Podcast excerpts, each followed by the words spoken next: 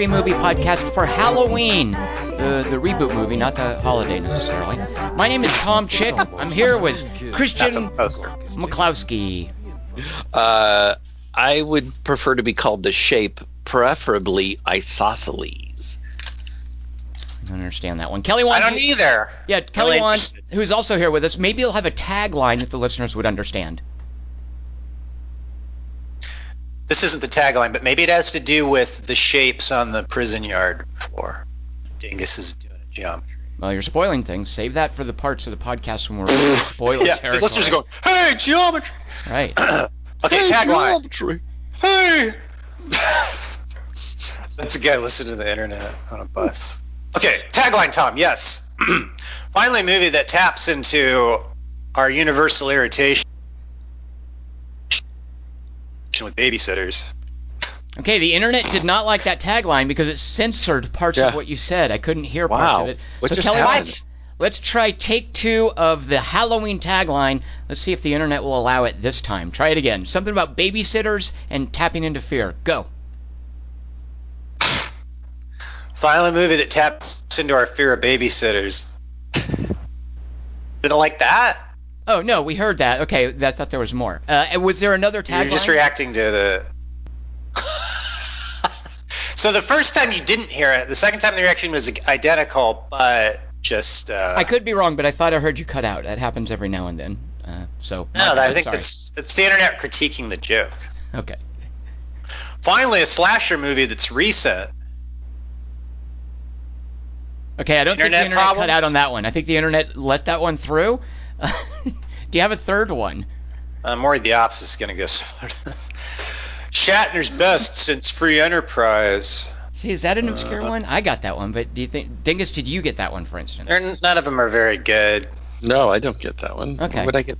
well, what? it's it's it's Halloween lore that I don't know that.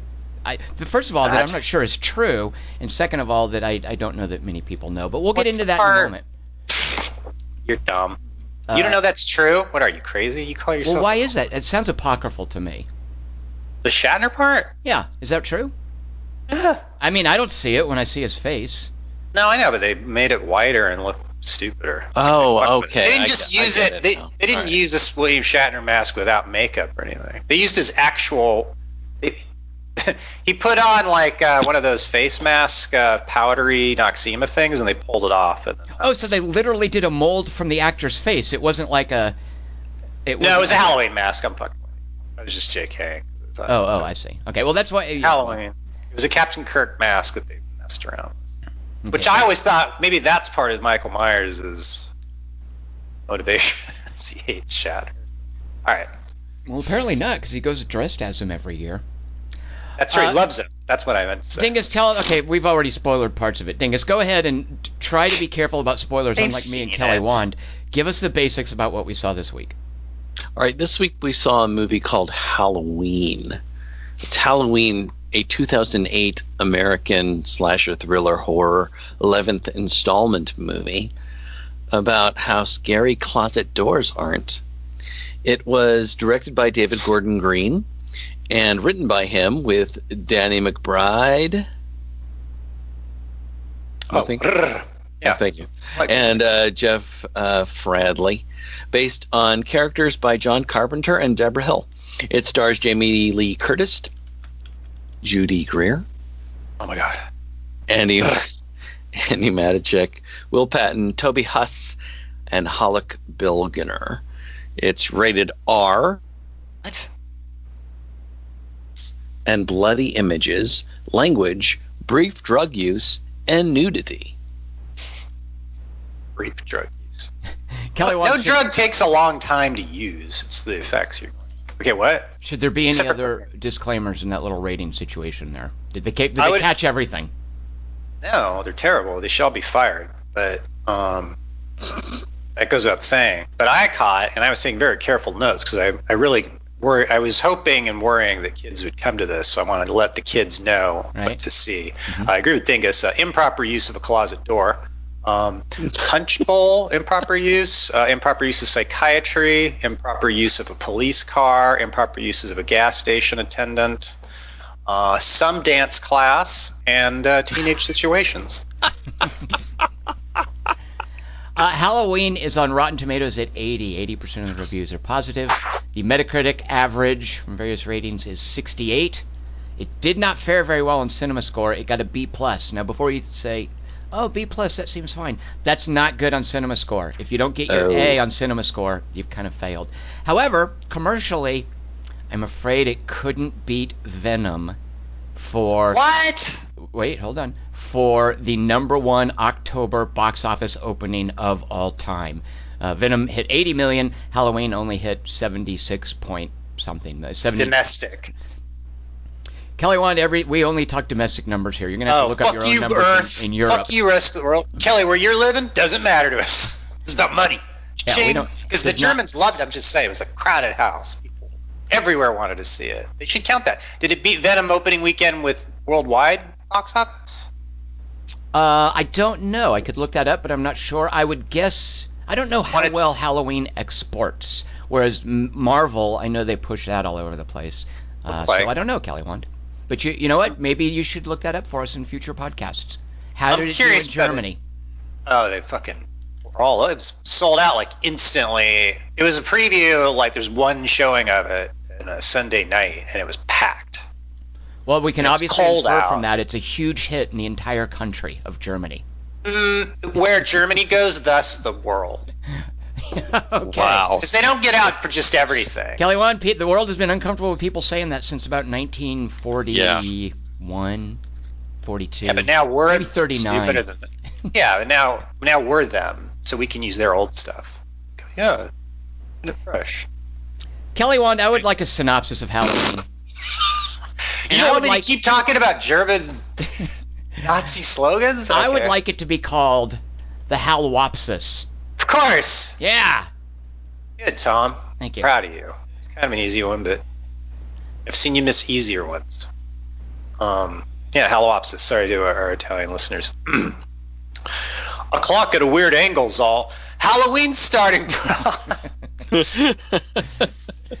I am Dr. Loomis. Welcome to Haddonfield Geometry Floor Asylum. As you can see, we have him in handcuffs. He likes watching the other inmates hold butterfly nets. So just make sure you don't go past the yellow line of the red square.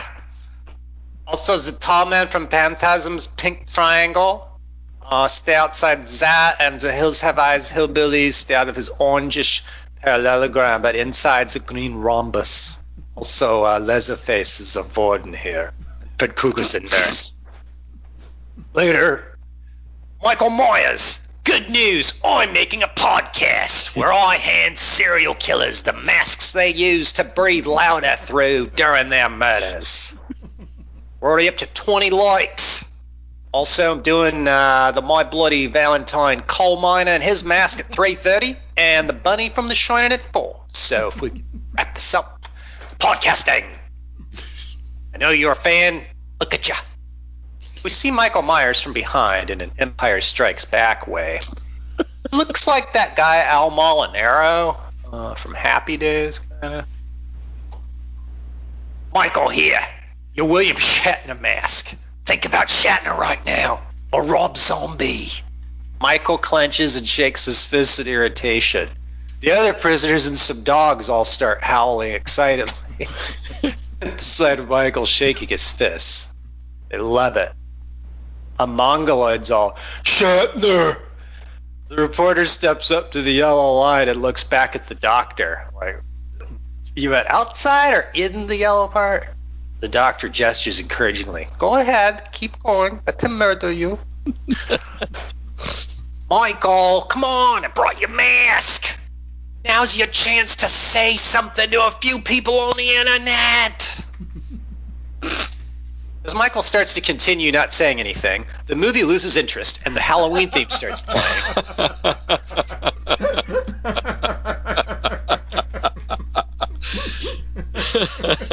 Cliffhanger. While a moldy pumpkin yawns at us. and some words tell me that Michael Myers was not an executive producer. Beside me, Jason Voorhees stands up and goes, Uh, my theme song's also pretty memorable. Uh, here comes Friday.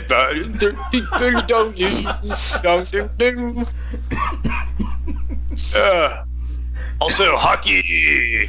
I love hockey. I, my weapons, uh, thing, same thing.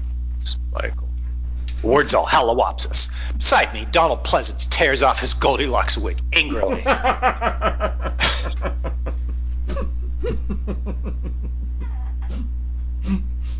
yes, I'm Jamie Lee Curtis's granddaughter in this. Can't wait to see my Me Too moment in this. Huh, Dad? Oh, damn it, I got peanut butter on my penis. Oh, this mousetrap ain't helping neither. Judy Greer's all. Tastes like caramel. I thought that's what she said there. a little unclear. Speaking of which, Allison, uh, I didn't talk to Grandma. I mean, I did. She says if there's a family dinner with uh, your fat friend who looks like Tyrion or the stoner motorcyclist, she'll definitely come to one of those. as long as it's open bar and carry. Gosling stands up in front of me Oh God. and goes, Hey, Adventure Watchers! You know what's really scary? No oxygen and weighing less. Yeah. That's what I have to pretend to do in my film, still in theaters through tonight. Uh, yeah, kids, in it I play almost a real life Shatner, who uh, I also have to wear a mask and use metal tools to solve problems, and also have complex relationships with my family members. So yeah, that's Last Men, still theaters through tonight, from the director who brought you Miles Teller and the actor who made Ides of March, what it is right now in your brain. Thank you. Eventually, he sits down. Meanwhile, at a speaker box for a metal gate, Miss Lee Curtis, I'm British or Australian. We're doing an opsis about crazy old women who dislike serial killers for a movie podcast on a website about video games. the gate stays shut. His brunette lady friend rolls her eyes and goes, We're investigative journalists. The gate rattles open. Later, Miss Lee Curtis, four divorces, eight yogurt commercials. That movie. that movie Perfect with Travolta. Grandview, USA. Also, H2O and the sequel where you get killed off. Shouldn't we get refunds for those two? Curtis is all, I only let you in here to say get the fuck out. Also, you owe me $3,000. That's what I charge for telling people to get the fuck out. Miss Lee Curtis, who got custody of your chain link fence outside? It did. You already knew that. that. Lee Curtis, I tried to offer your brother, I mean some character, named Michael Myers, the mask, and he didn't notice any difference at all, and neither did I. Nothing changed in entire war. It was so boring. Oh God, it was our worst podcast ever.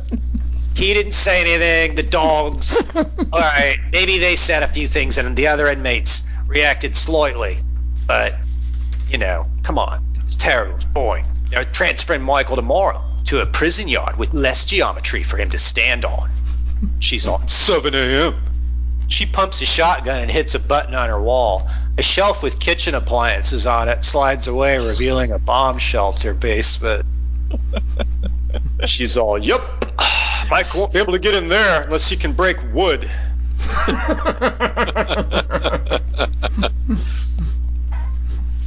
uh, this thing here, it's designed to withstand everything uh, except for a large man pulling on it. Excuse me, I'm really drunk. My character. I'm going back to Haddonfield Looney Bin tomorrow to do a follow up podcast in which I dangle the mask again and scream at him some more. Come with me. Now's your chance to tell him you're sorry. Jamie Lee Curtis opens her door and goes, I got a quote for your book. She holds out her palm. I look over at Adrienne Barbeau sitting beside me and go, Lepers? What? Sophomore jinx. Some words are all October 31st. Jamie Lee Curtis watches the prison bus with Michael on it leave the prison and head down the freeway. but then dumbly forgets to follow it and instead drives off to scream and drink.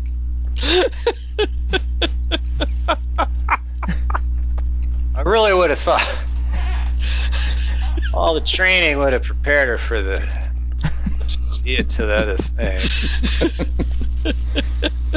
Meanwhile, in a high school locker bay, Billy. Speaking of which, don't forget tonight's wine dinner with Crazy Grandma night. We do it every Halloween, usually without Grandma. Seriously? I thought you were joking. We're still seeing each other?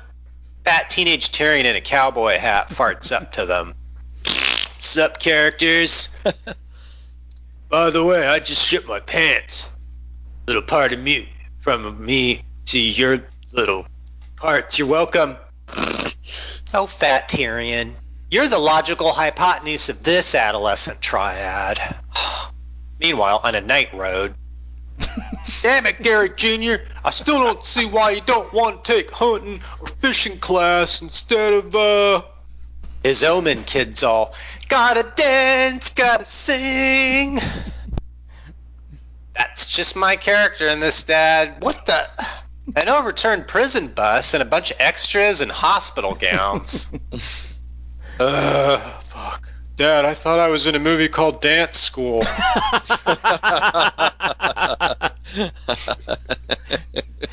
His dad's all, all right, I'm going to go run into the fog and ask the bus driver if he wants to drive my truck here home. Seems like a good driver. So uh, you stay here and panic. The dog grabs the shotgun, runs off the screen, and loses interest in the movie. Eventually, the kid's all, Dad? the fuck? The kid finally gets bored. The kids are the only ones in the movie that are like, oh, it's a Halloween movie. Kid finally gets bored, grabs another shotgun, and walks onto the bus. An old man walks up and goes, Hey, I like you. The kid shoots him, then runs away and finds an SUV with Michael Myers lying in the back seat. So he gets in, turns the keys, but Michael gets annoyed when others drive in places. Later, on a sidewalk in front of some houses. Hey, Allison, I heard your uncle's Josh Hartnett. That's just something people told themselves to make him feel better. Fat Tyrion's all, wait, though, how'd they catch Michael Myers? Only other thing Haddonfield's famous for is that we used to have one field. The stoner who likes motorcycles and dying off screen of the group's all. Why they transferring him on Halloween? That seems kind of dumb. Also, does the prison bus have squares on the floor? And how come over the last four years every bit of news footage only shows him from behind on TV? the douchey boyfriend looks at the football field and goes, Oh, shit, Allison, there's your grandma. Jamie Lee Curtis is all, You call that a blitz? She shoots a machine gun at some jocks. Allison's all, I'll go tell her she doesn't go to this school anymore. she walks over to Curtis, who hands her an envelope and goes, Here, 3000 I earned it by doing nothing. Kind of like uh, the one after H2O.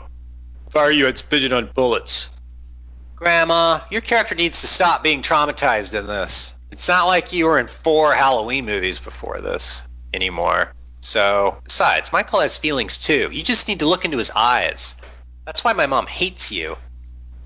If the price your mom's hates safety, I'm glad she's Greer. Jamie Lee Curtis storms off. Allison sighs. It's so embarrassing to be related to a person who saved kids from the area's most famous serial killer using only a coat hanger. God. Meanwhile, at a gas station, Nigel, go inside, get me some jujubes and tampons. I've got to piss. Hang on, Mildred, just putting this cardboard box here with Michael Myers' mask on it. I don't know how we got this exactly from the law enforcement. On top of our dirty laundry. Ah, there, trunk. And there. Boo.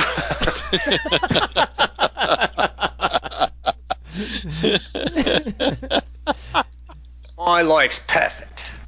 He exchanges looks with a psychotic looking man in asylum scrubs and handcuffs sitting in a nearby van. Smiles pleasantly and goes, Hello! You like podcasts? He vibes putting on headphones and listening excitedly. Let's say you listen. He goes over and knocks on the gas station cashier's window. Excuse me, I'd like a dollar on pump four, please. Hmm, that's odd. The attendant seems to be asleep and having some chin issues. Should I look through the other window and check his face just to make sure? It's only like a few in. Nah. I'm gonna go stand by my car with a crowbar. Meanwhile, inside the toilets. Ugh, I'm not going in these two stalls. She opens the last stall and finds a bowl full of poo and the seat missing and the flush handle not working. oh, here we go. Just like me native Scotland. Scottish accent. Right. Retcon. She sits down. Someone in boots comes in and stomps around, kicking all the stall doors in. She's like, uh, excuse me, heavy set man with boots on? I'm just an attractive British woman in here with me knickers down. Thank you. He reaches his head over the door and drops some coins into the stall to let her know that he can wait. It's cool. Take her time. But I guess a misunderstanding ensues. Nigel opens the door and goes, Oi, I hope I didn't enter the men's room by mistake. What the?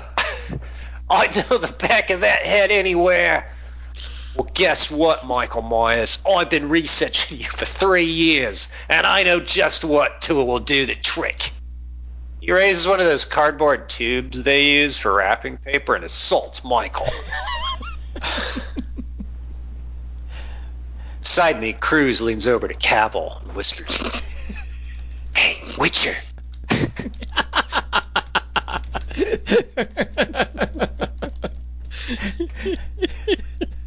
Witcher. Witcher. Witcher, Witcher, Witcher. It's not my name. Witcher. Remember in Rogue Nation when we murdered that Asian man in that bathroom stall? And those Frenchmen came in and wanted to tickle us.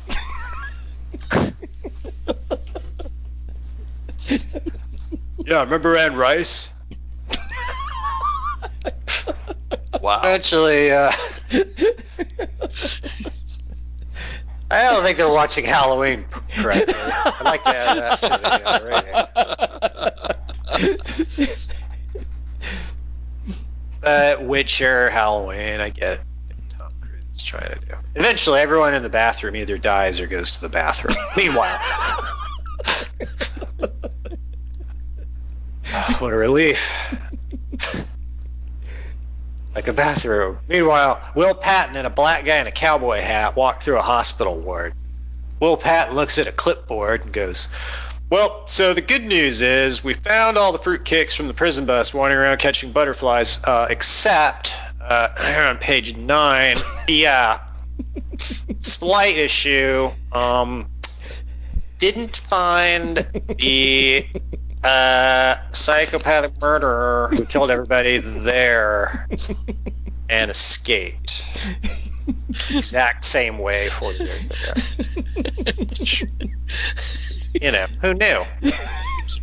It's not like it's one night every four decades we need to really pay attention to our jobs. So that aspect's less than ideal. Uh, fortunately, none of the victims' families seem to mind or know, and uh, the only porters in town, excuse me, reporters in town.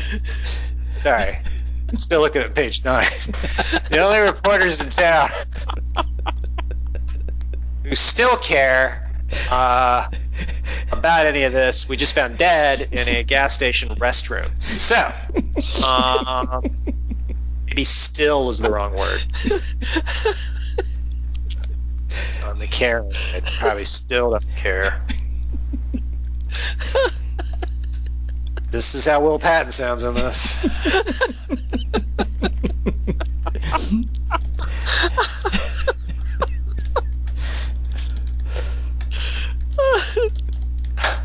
the black dude lights a cigar and goes, Well, like Mayor Vaughn always said, what are we going to do? Cancel Halloween? he laughs, smokes on the patience. I lean over to the happy birthday to girl beside me and go, I can't wait to see that black characters come up. That night at Hooters. well, Billy, what y'all like best about dating my daughter? Uh, nothing really. Uh, Mom. Mom, did you really invite Grandma to all this? Because I really wanted her to see how bored Billy is from watching us eat. Yeah, we talked in her office today. Uh, she said she was super busy with the Trading Places reboot. Mom, hey. Vader D comes over and goes, Once again, everyone, I'd like to apologize um, for last week's spectacle with Tom Hardy and the lobster tank out there. But rest assured, tonight's dining experience will be zaniness free.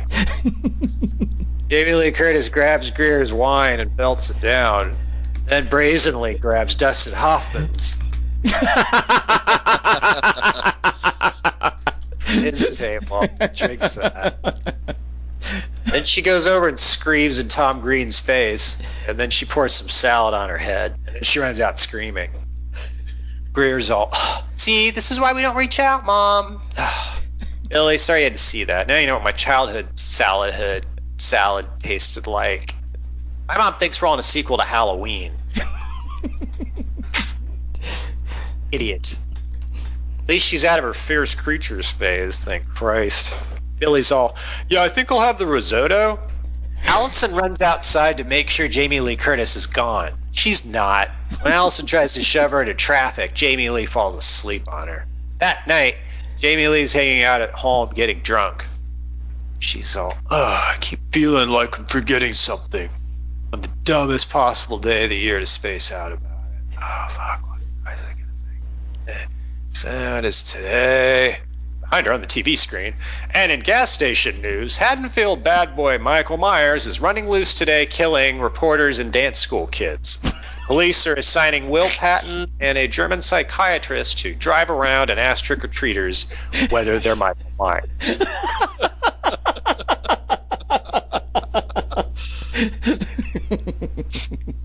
Who doesn't speak?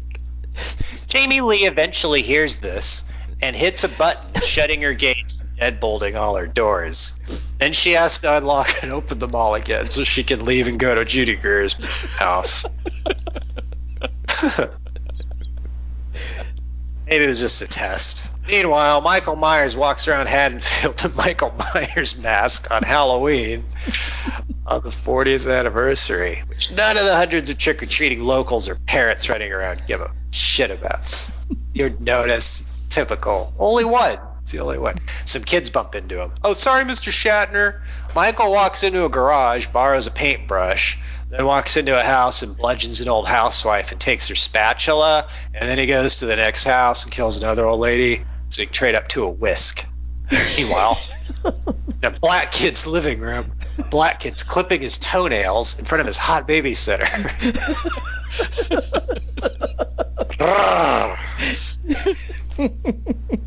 All too easy. Into a phone, the babysitter's all, Hey Randy, just come over here after Fuckstick here is in bed. Don't forget to bring the Alakazam and also a bong to smoke it in. okay, later. Bitch, y'all smoking weed. I'm telling mama. No, we're not. No, what? So Alakazam's like a euphemism that we teenagers use to describe a magic trick or ecstasy. Besides, I somehow know your browsing history. Man, we used to be friends. She meets him halfway by making him go to bed.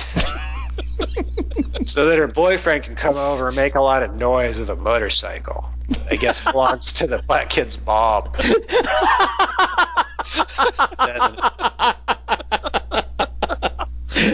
then I had to set her kid's phone right. Meanwhile, at prom, Allison, look. I don't know what you think you saw, but Bambi and I were literally just talking about how easy to fool you'd be if you caught us making out. What the? You have a phone? Hey, fuck you, bitch.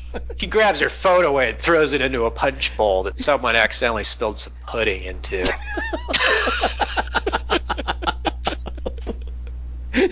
Just didn't spike it correctly. It sinks like half an inch, but looks like it still could work and you can take it out because it's pretty thick. But Billy's all, great, now look what you did. Whoa, don't try to take it out of the punch bowl. that is so you, Allison. Fuck bitch. Allison sighs and leaves the dance and makes Fat Tyrion come with her away from the dance and leaves her phone there for other students to drink angrily. Show her boyfriend. I'll show you. now you have to stand next to that punch bowl. Kiss that girl, asshole. Win. Meanwhile, at the black kid's house, instead of anyone doing Alakazam, hey babe, check it out. I got a tattoo. Someone's birth date on it. It was 10% off. But this other one I got on my forehead here that says 10% off was full price. You are so getting dry fucked tonight. As they start writhing around, leaking fluids onto the sofa, despite the promised dryness. Tyrone appears on the stairs behind them, looking freaked out. He knows what movie he's in. Tiffany, we're the motherfucking Halloween movie, motherfucker. Motherfucking Michael Myers up here with a knife in my closet, so I'm moving. Bye.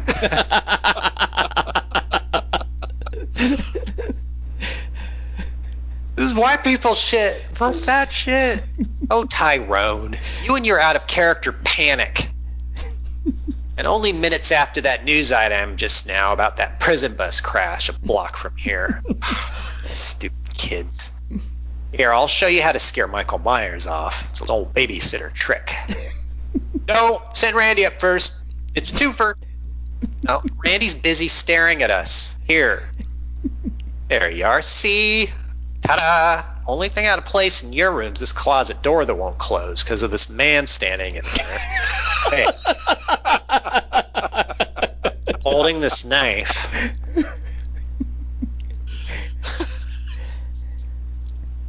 Maybe I'll just open the door first before I try to close it. No, let me try a couple more times. Eh, all right, all right. I'm gonna open this and see what's inside, what's blocking it. No, one more time. Ah, Okay, now I'm gonna look inside. Ah! The black kid watches as Michael stabs and pummels his babysitter to death. Then I guess makes a ghost costume and drapes it over her. The black kid's all, yeah, okay, uh, doing great. Um, think I know which movie I'm in. I'll go get help. Bye. he doesn't. Randy also gets bored watching the babysitter scream and goes out to the garage to sit on a motorcycle, but it tricks him by falling over. He stares at it. Then he gets mad at the motorcycle for humiliating him and picks up a knife. Fuck this. Meanwhile, on a dark street, Allison's all, oh, guys are so fucking dumb. I sure can't wait to see Billy's comeuppance in this. Huh, Fat Tyrion. Man, he doesn't deserve you. He's way underweight. Uh, I used to be, uh, uh, friends with that girl he kissed, by the way. But we had a bit of a misunderstanding after she broke up with her boyfriend. And then again after her next boyfriend. Hey, let's jump this wall, so we also have to jump that spike tip barred gate over there, also. okay. Oh, climbing. Uh, okay, now for a graceful landing. Wow. Thanks for catching me. I didn't. That's poo. Come on. Man, I just am so sick of guys thinking with their dicks every second. Ugh. Speaking of which, Tyrion, what the fuck? I wish I'd been your phone. Ugh. Tyrion, why are you fondling your boob? It's bigger. She loses interest and hops the fence. Tyrion sighs glumly and turns to Michael Myers in the bushes. Ugh. Women, am I right? What do you think? She's still in, huh? I it's waited too long. Unfortunately for Fat Tyrion, the neighbor whose yard he's in has special motion sensors that turn the lights off whenever Michael Myers moves.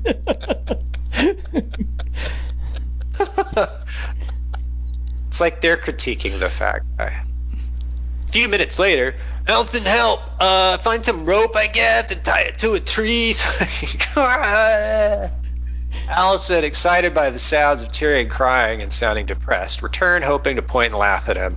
Dead sees he's fallen asleep near the gate, so she leaves. Meanwhile, Judy Greer's house. Jamie Lee Curtis is all, You call this house secure? I barely need two bricks of C4. Jesus, Mom, would you get that wine glass out of my face and that shotgun out of your mouth? At least get those right. Will Patton's all. By the way, I'm uh, the one who somehow captured Michael Myers the first time in uh, 1978, and I'm still a patrolman 40 years later. So- and this is. Uh, I'm Dr. Loomis! yeah, you're the new Loomis. Okay. You're like the president's daughter in Escape from LA in this. But Michael's tawdry feeling at this instant is his usual disinterest in using projectile weapons. Or as I say in the title to my new book, that'll be a hundred dollars. Curtis is all, Pat, you and Dr. Newmas here, go drive around and scream Allison's name. I'll take Greer and uh, my penis butter-in-law here to my place and lock him in my basement till the movie's over. Here, I'll just put out these mouse traps first in case Michael gets hungry. Wah! Ass. Later in a police car, Will Patton's all. Okay, Allison, good news. Uh, I just found a dead babysitter with a ghost costume thrown over her upstairs and a stoner pinned to the wall in that house. Uh, then your grandma shot Michael's reflection in a mirror, and then we lost him. I don't know why that seemed like a Seemed like we had him, but uh, so uh, heard you broke up with your boyfriend. Uh, should we get my fat friend's body back off of Mr. Roper's fence? Don't worry, Miss Strode. You'll never have to see Michael Myers again as long as I'm. There he is, staring at us. Hang on.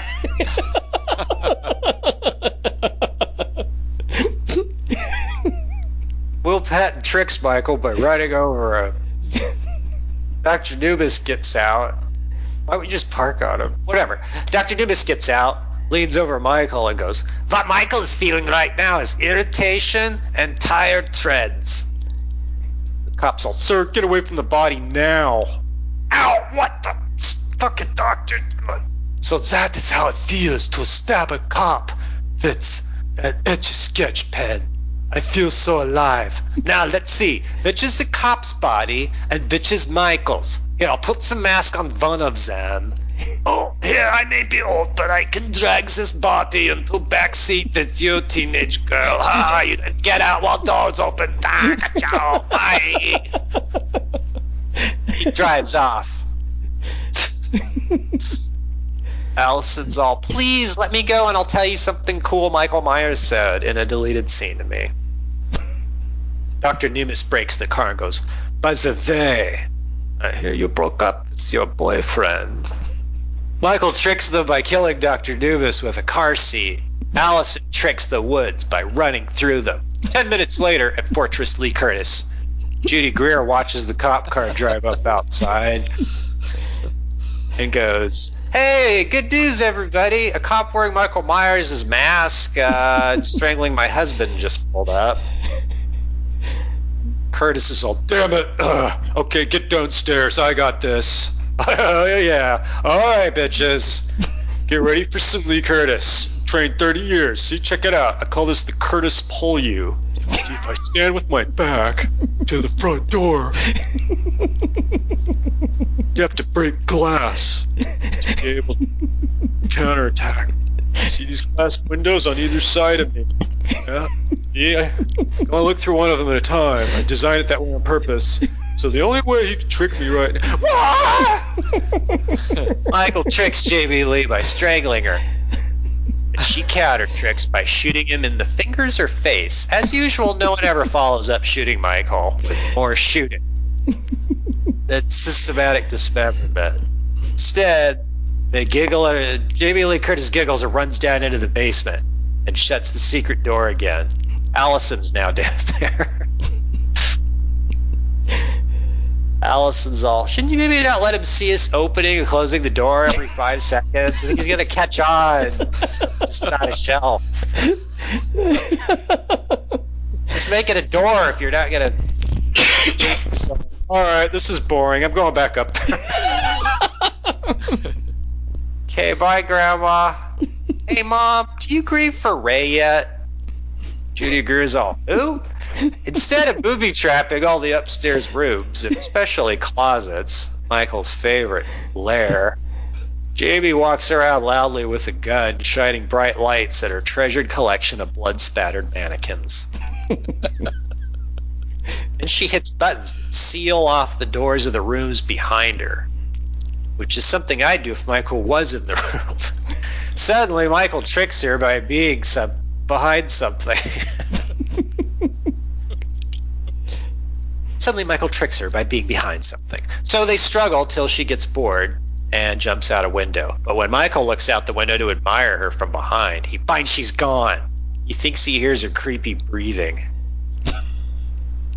Michael gets tired of hearing the trap door to the basement opening and closing, and tricks Greer by breaking stuff, and finally standing around in the kitchen staring down at her. Greer raises a rifle and goes, No, I can't do it, Michael. I guess you won't be seeing these again. Gotcha!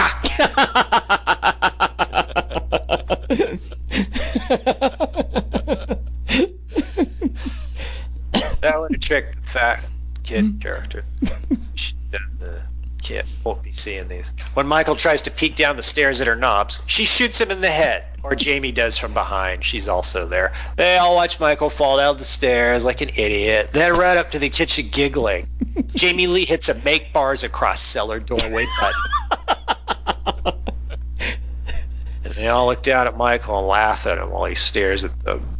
They set the house on fire and leave like Bond villains. What the fuck? I just whatever, dumbasses. The Strode girls run away giggling and make a farmer drive them to Crystal Lake for some relaxing skinny dipping.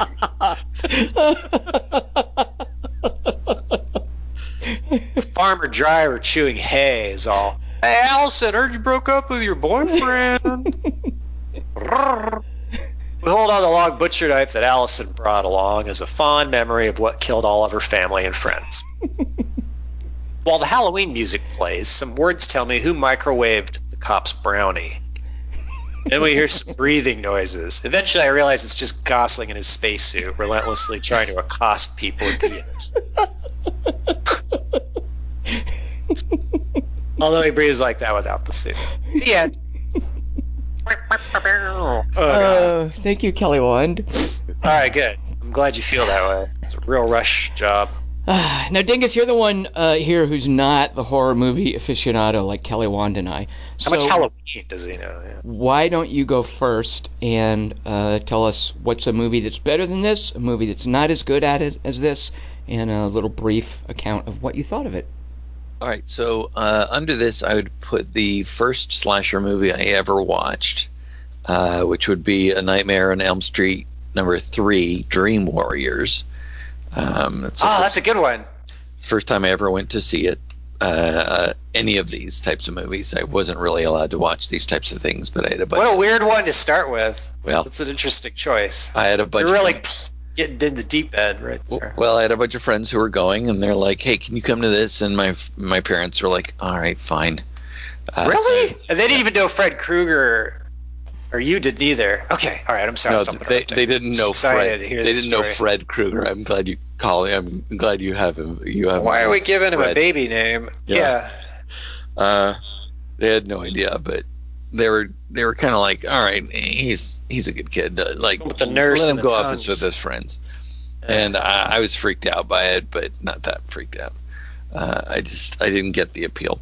Um, uh, so all right.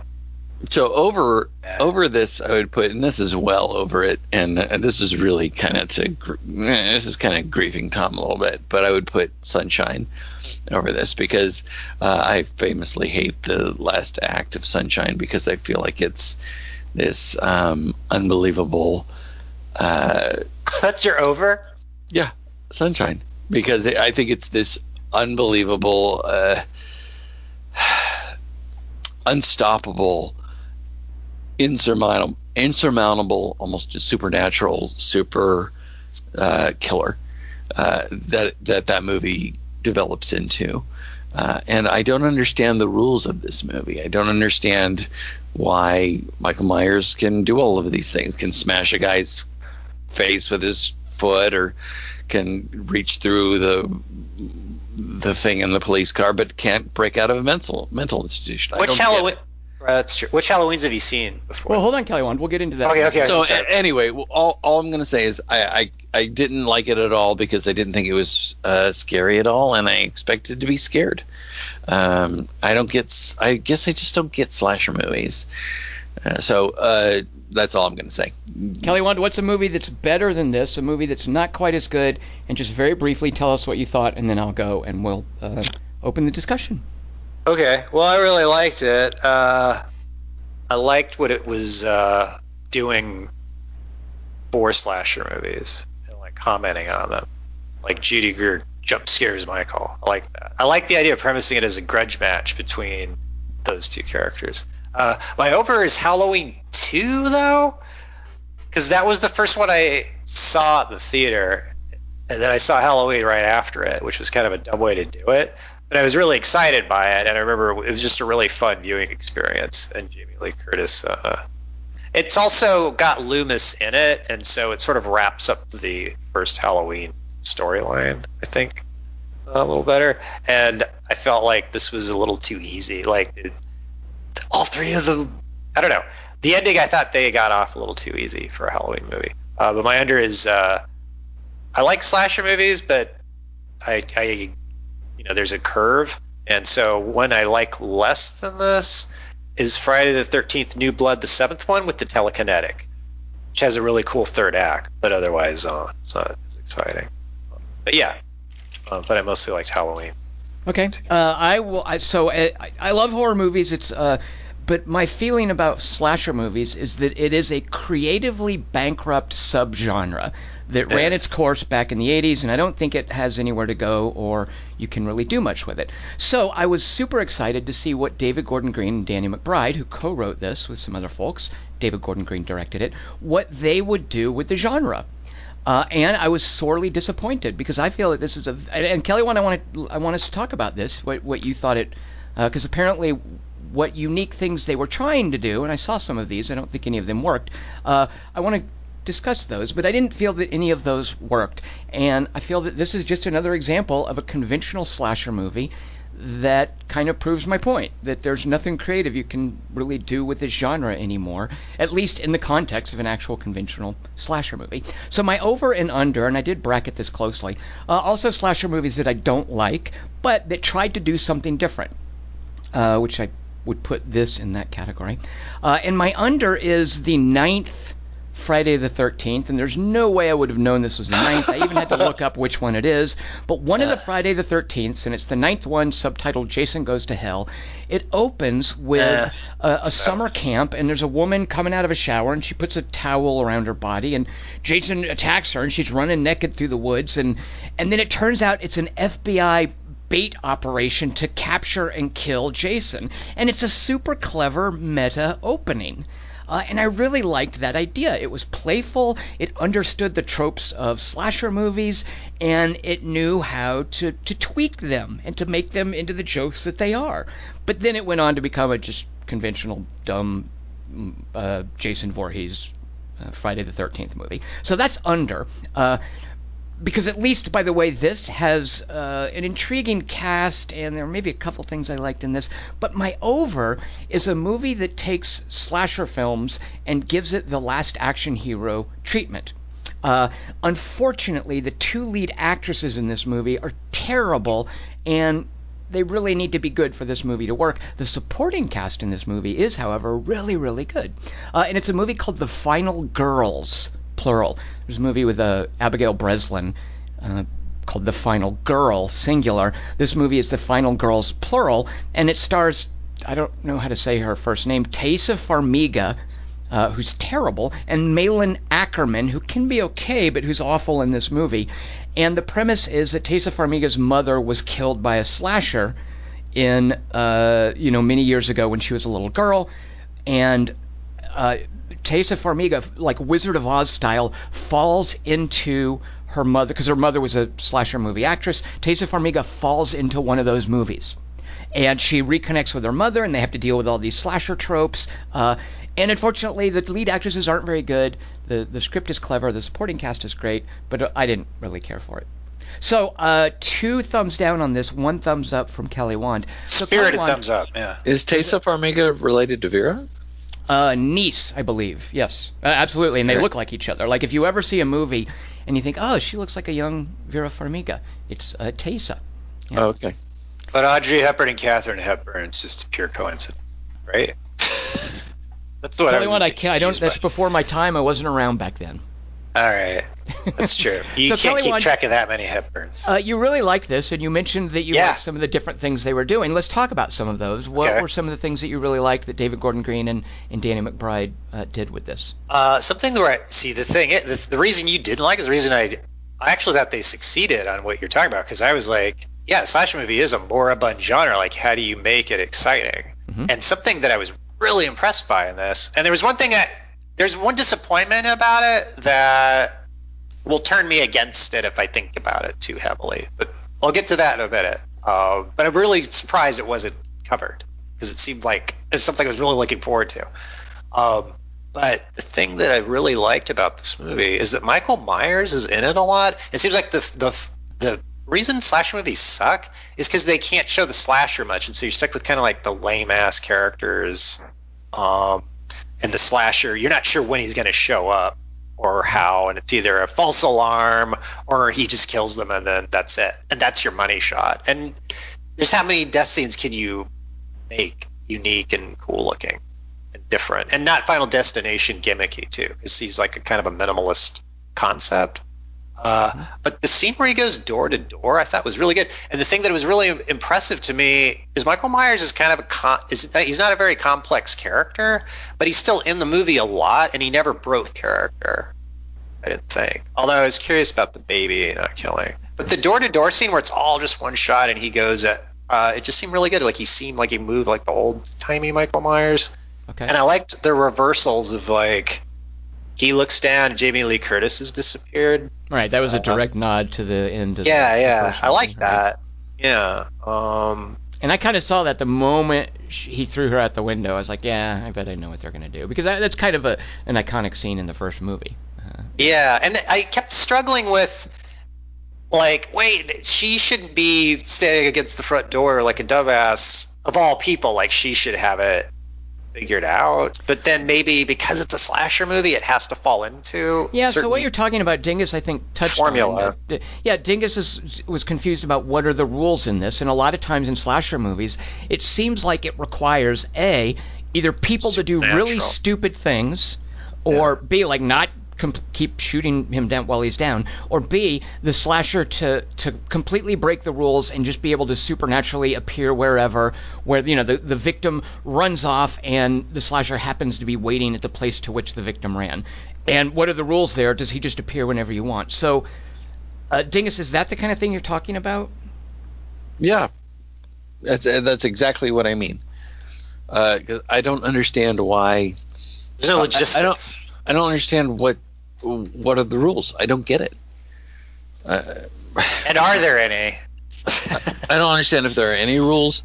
I don't understand why he can like just cave a, a, a person's skull in with his foot, or reach through the the back of the police car cage that no other how person could do that. How strong is it Uh, compared to Jason or a Terminator? or or just uh, I mean, I mean and So, Dingus, he, I can. he gets hit by a car and then he just does he just come back to life is he is it supernatural or is it not Did you i see don't the know old what one? it is Any of them? Did you watch Old Halloween or Halloween Two? I, I watched the first one because we have a we have a listener named Dan uh, Whittingham who wrote in, uh, who is a huge fan of these movies. He just loves them, and he actually gifted this movie to me last year, uh, uh, and he said, "I'm giving this to you because Tom often says that these are not for Dingus movies, but you have to watch this."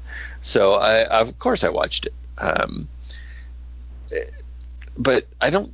I, I- guess I, I don't understand that there's a meta thing going on here. I didn't understand. I mean, I was excited to see it because David Gordon Green is doing it, and because I I didn't even know that um, that Danny McBride had written it uh, with him. Uh, Yeah. So I was Same kind of crew as vice principals they used, Steve. I was kind of excited to see it for that reason, but I just didn't get the rules, and I need I need rules in this So kind the thing is, the rules of a slasher movie, and they're they're pretty consistent, is that the killer can be wherever he wants to be, and he can get anybody who needs to get at any given time. Uh, the rules really are that there are no rules, and that this is Okay. not a rules-based situation. And that's one of the reasons, by the way, that I think it's creatively bankrupt. Is because nobody has to think around uh, how characters interact or what things. There's no problem solving ever involved in a slasher movie. Uh, it because you can't you can't solve around the problem. The slasher, as soon as it's your time to be killed in the script, you will get killed, no matter Now, what you do. Is, Uh, is this your interpretation, or is this just an accepted fact? well, I of think it's genre? accepted. It's the way that they've. kind of- Kelly, Wand, you would agree with that, right? It's sort of the way. I would agree. work. The movie knows that, and it's Uh-huh. it's Well, but, it's but playing. with regardless it. of this movie, just slashers in general, wouldn't you agree that's kind of part of the subgenre? And it's partly why it's named after the monster, is that that this monster, a slasher, who's generally someone who uh, is either mysterious or psychopathic killer, basically, uh, can break all rules. That there are no rules binding the killer. I think uh, that's true, and that is the rule, and th- and also that also means you're not going to see certain like these are going to get shot with rockets from jets and stuff. Because- Well, which is part of the way, by the way, which is part of the really clever things about the beginning of Jason Goes to Hell, is when they capture him, they turn lights on him, they shoot him, they pull out assault rifles, they pull out a mounted machine gun, and then they mortar him. and that's the Oh. joke, and he's blown into pieces. Oh. And the movie should be over at that point, but someone gets possessed by his spirit, and it's really dumb. yeah, but, he's supernatural. but that that's kind of again they you they there are no rules, and that is the rule. Uh, yeah, they don't also in the Jason movies. They're not consistent with his resurrections or how they work or what. Like sometimes just go, yeah, okay, so he's back. Like Well, there's, there's no such zero thing as, effort. That's another. This this applies, like you said, at a meta level. This is canon for any given slasher. Is we can change the rules at, at in at any given movie. Like there's Yeah. nothing consistent, and Even it's one of the reasons that I really do feel that there's yeah. nothing that most of these are trash. Is they don't have to be limited by any sort of creative constraints. They don't have to make characters do anything interesting. They just make up whatever they want, and the slasher can be hidden wherever he wants, and uh, it's it's kind of you know there's nothing they have no weakness until the movie decides to give them one um, so so dingus by the way and i share that Um, as as a criticism like i don't I, I think that's one of the problems. It's like it's like Superman is a superhero. If he's in, Ah. invulnerable and he can just do whatever he wants, how can you make how can you create any dramatic tension around Superman? That's the challenge. right. So Kelly, what do you feel that actually they they pulled that off here though? Like For you me, mentioned okay, were- I'll. Uh-huh, Yeah. Well, well, one one last thing, just because it does tie in with something you said, is Mm-hmm. like my biggest disappointment with it, and this actually, it's, it's kind of funny what you said with your over is like, I was really disappointed and shocked, in fact, that we don't see the 1978 capture of Michael Myers. Because if the first movie is the only one that's canon, he gets away at the end of that. That's what's implied by the ending of it. Is he's still on the loose, and then Halloween 2, that's he's on the loose when the movie starts. So in this, if Will Patton's character, his whole claim to fame is that he captured Michael Myers, or Michael Myers just get like he finally gave in to his uh, gunshot injuries. Like they really glossed over something that thought was kind of critical to know, and would have given us a lot of insight into that. Like we got, Well, was- we didn't get the FBI sting operation scene. There was there, there was a cover your ass moment where someone said, "Wait, I thought they were brother and sister," and I think it's the daughter right. says, "No, they people just made that up." Like I think they just Oh. conveniently with that one line retconned whatever they wanted to retcon. Well, I knew that Oh. that I really I, it's like David Gordon Green was trying to hang on to Halloween 2 as canon, but Right. Danny McBride talked him out of it because he goes, "It's more it's scarier if it's random and it's not a sister because otherwise he's just trying to kill his sister, so that's not Right. as scary." Well, if it's just some random dude in a parking lot, that's way scarier. And he's right. However, the strange thing about the movie is they may as well be brother and sister since he comes after her and her family. So it's like it doesn't seem random, and she doesn't think it's random. Uh, but I really liked her performance too, Tom. I thought Jamie Lee Curtis was really good at it. Like she screams and seems different. I liked. I really liked the scene where the granddaughter puts her her head on her shoulder. I thought that was good. No dialogue. I like that. I love the door to door scene. I'm really surprised you didn't like it. Like that was enough to turn me. What the? Um, I, I don't understand why you like that. because it's Michael Dorsey, and It Myers. doesn't seem any better than the William Friedkin Rampage movie from the '80s. It just seems random to me. Did it have that same kind of camera movement where you're just in one shot the whole time? no, it You just all these different it just felt like- things. There's crowd control involved. And it's like really complex. no, it just feels like there's no reason for him to be doing these things. It's just a couple of There's kills that, that we get to see that that are characters we don't care about. That just just so we can see a couple of slasher moments. No, he's he's getting a knife and he's going on his rampage, and you're seeing the rampage. It's like uh, I don't remember if that happens in the. That's the thing. The the first movie, Venerated, is Michael's doing a lot of boring shit. It's just from his like he just drives a car around all the Halloween. he really doesn't do a lot. And one of the things that was confusing to me is that the the first kills, and I guess that this is this is what David Gordon Green and Danny McBride are are kind of paying. Uh, uh, some sort of fan service to, I guess, is is that I was like, why are you being so shy about that those first kills? I mean, the, the first kill is off screen, but Yeah, that, that's what happens. In, that's what happens in the first movie too. I mean, the first movie Right. builds up to it, and, and I kind of I can kind of like, all right, I can kind of see that a little bit, but uh, you know, from what from what Tom's talking about, I don't see what the difference is between this. Um, if you're if you're just sort of uh, paying service to the the genre of slasher movies and the Scream movies, I mean, what's the difference other than those are the Michael Myers goofier? mythology. The Michael Myers. That there's this. There's this guy who's angry and just gonna go around stabbing, and he's just waiting to get out of. His, I don't, that's the thing. I, that's the thing that bugs me about all these re- reboots is they go, oh look, it's this exact same like mental patients wandering the streets, shot for shot stuff, the, the meta stuff. Like I have mixed right. feelings about that. Right. Um, but Dingus, also, yeah. Uh, I just want to answer Dingus's question about what's the difference between Yeah, these. thank you, Uh, thank you. Kevin Williamson's deal with the Scream movies, and he's the guy who wrote the first one. I, I think he might have written some of the other ones. And was the first one Wes Craven? That can't be right.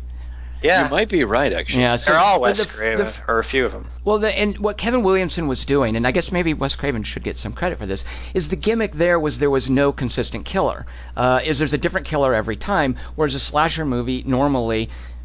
The, the hero, in a way, or the anti-hero, is the killer. You know, it's Freddy Krueger, it's Jason Voorhees, it's Michael Myers. Uh, you know, it's Adam Green's Hatchet movies. They try to create there's a, the Texas Chainsaw Massacre, The Family, and Leatherface. They they create this monster, and that's the consistency throughout the series. Uh, Kevin Williamson's Scream stuff was like, yeah, what if the identity of Ghostface never really mattered? In each movie, it can be someone different, and we can change it. Uh, You know, we'll follow Neve Campbell, and and there was some clever meta stuff in the Scream Yeah. movies. It, it sort How of come you don't walk like that? Pinched nerve, like sort it it sort makes- of. Pl- go go ahead. Sorry. No, no, you go ahead. I was just. Well, it's sort of yeah. It, it's uh, it, it's a different enough tweak, and I appreciate I appreciated that with Scream. But uh, in in these other movies, you you follow and you kind of in a weird way cheer for the killer, and I think a lot of the early appeal of these was uh, gore effects. Because previously there there all these subgenres of horror I, I find fascinating. There's this idea that there were horror movies like uh, Herschell Gordon Lewis that were just uh, pure gore, and it was this fetishistic obsession with gross things happening and knowing that it was a trick and like how did he do that it was it's like watching a magician saw a woman in half as a stage trick but what if it really happens how did he do that how did they shoot film of someone getting sawed in half and it was i, I call it fetishistic because it's divorced from any context it's just Yeah. random gore Just And waiting for it to happen. Yeah. and what slasher movies did was they gave it context. Uh, they created a monster who who brings about these gore effects. And Friday the Thirteenth, uh, I, I think, is one of the early pure ones, but that even came after Halloween, I believe. Um, and so so they create this monster to give context to these gory effects. And a lot of times the gory effects, almost like action set pieces, have to build to a crescendo. So you'll start with something off screen and they'll get increasingly gross and gross, and then eventually there's a, a showdown with the quote final girl. Um, but but so I, I think that's uh, to, to answer your question, Ding, it's like why a lot of stuff happens off screen. Kelly, I can certainly appreciate, like you mentioned, that that shot with all the random kills, and certainly the the super gory effect of the woman getting stabbed through the throat, and it, the knife comes out of the back of her throat while she's got her head against the window. Like, but but for me, with CG, a lot of this loses. Uh, It's not even allure because it freaked me out as a kid. And there used to be entire Yeah. magazines about gore effects. Like this magazine Yeah. called Fangoria was, Yeah. and that freaked me out as a kid. Was about fans of gore because back then it was all practical effects. When you Which saw looks Kevin- real, yeah. yeah, when you saw Kevin Bacon lying on his back in a bed and an arrow pierces up through his his throat, you're like, "Whoa! How did they Yeah. do that?" And the whole That- would go, oh! Right, exactly, and and that's there's some fascination to that that is completely lost for me in the scene that you're talking about, Kelly Wand, because I'm like, yeah, okay, it's a one tracking shot. There's CG. It's like in Walking Dead. They're constantly like killing zombies, and you know that everything is just CG.